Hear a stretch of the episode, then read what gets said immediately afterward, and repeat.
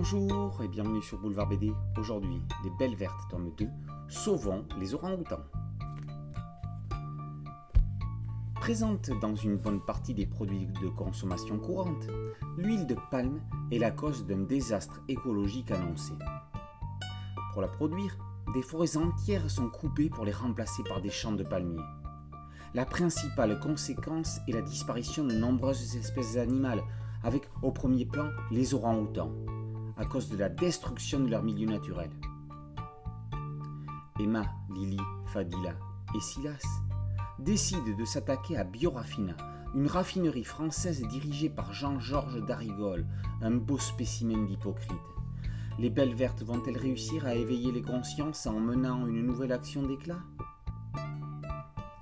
Surfant sur la vague de la feel good BD girly, les Belles Vertes se placent sur le créneau fort peu occupé de la bande dessinée engagée pour jeunes. Côté humour, il y a les Sisters. Côté tendresse, il y a les carnets de cerises. Côté écolo, il y a à présent cette série qui n'est pas réservée qu'aux filles. Loïc Nikolov a prouvé son savoir-faire en collaborant avec Christophe Arleston, puis en prenant sa suite sur les scénarios de Léo Loden. Il s'est essayé à la BD d'action et à l'humour.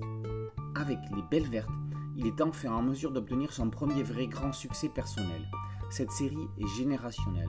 Elle répond à de nombreux problèmes que se posent les ados, préoccupés par l'avenir de la planète que leur laisseront les adultes.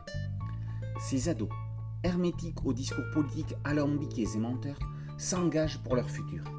Nikolov ne présente pas un groupe de super-héroïnes. Albert Zanon a un graphisme entre Nicolas Bannister et Aurélie Néré, les personnages aux grands yeux se rapprochent de ce qui se fait en dessin animé. C'est Antoine Losty qui s'est chargé de leur design ainsi que de la couverture.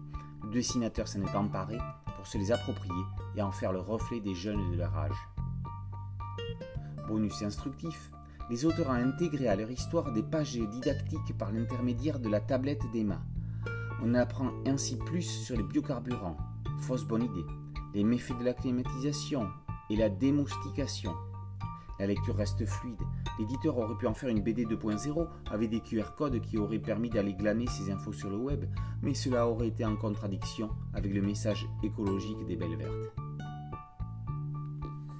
Les Belles Vertes est une série engagée et engageante, instructive mais jamais trop didactique. Une belle aventure d'ado pour ado, mais pas que.